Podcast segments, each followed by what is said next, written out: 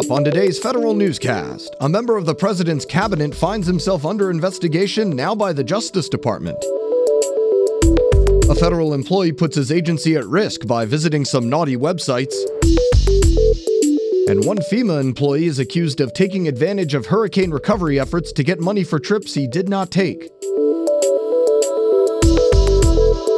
Those stories and more coming up on today's federal newscast.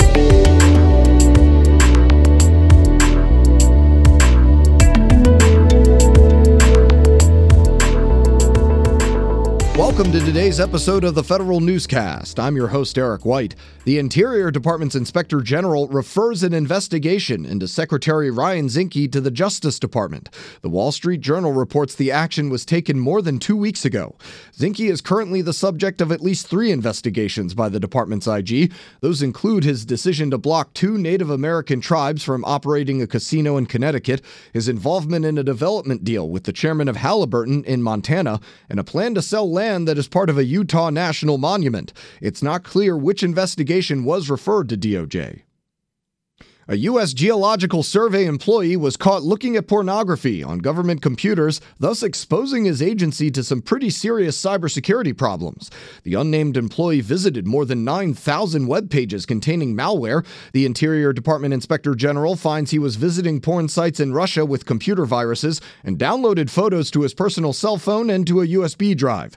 Auditors say 2 cybersecurity vulnerabilities around website access and open USB ports put the agency's networks at further risk. A Federal Emergency Management Agency logistics manager falsified documents in the aftermath of Hurricane Irene to get fake government travel reimbursements. The Office of Special Counsel got tips from a whistleblower who was a former FEMA employee. OSC finds Paul Swindles conspired with his supervisors to create a false driving route to make him seem eligible for travel reimbursements during FEMA's disaster response. FEMA plans to fire Swindles and 2 of his supervisors.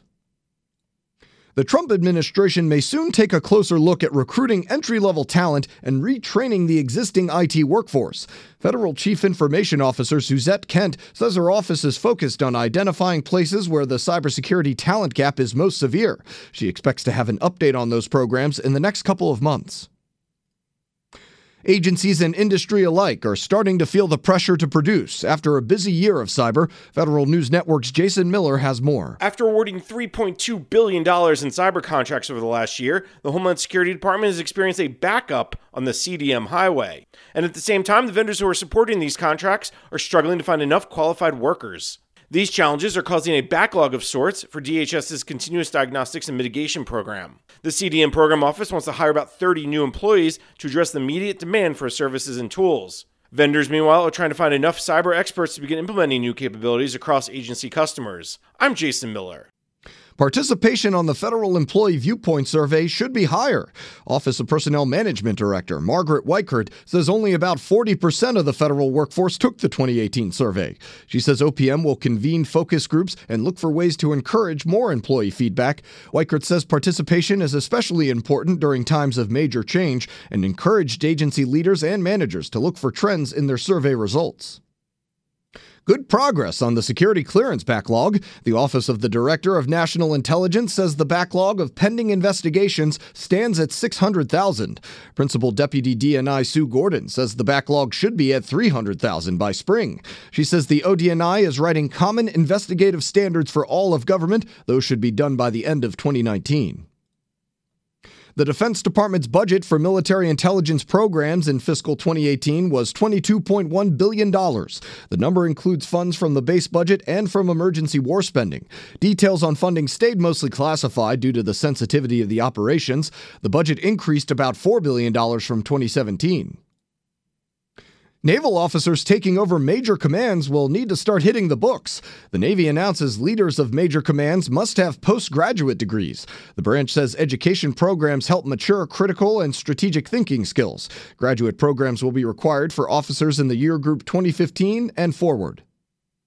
And the Veterans Affairs Department says it'll fast-track benefit appeals for veterans who were affected by hurricanes in the southeastern U.S. Here's Federal News Network's Jared Serbu. VA Secretary Robert Wilkie says the Board of Veterans' Appeals will prioritize cases that came from counties deemed by FEMA to fall in the disaster areas impacted by Florence and Michael. Those include several in Florida, North Carolina, South Carolina, and Georgia. The cases will automatically move toward the top of the board's docket for the next 6 months. The move comes amid ongoing pressure by Congress and veterans groups to speed up the appeals process. Some cases have faced a years-long wait because of an ongoing backlog. Jared Serbu, Federal News Radio.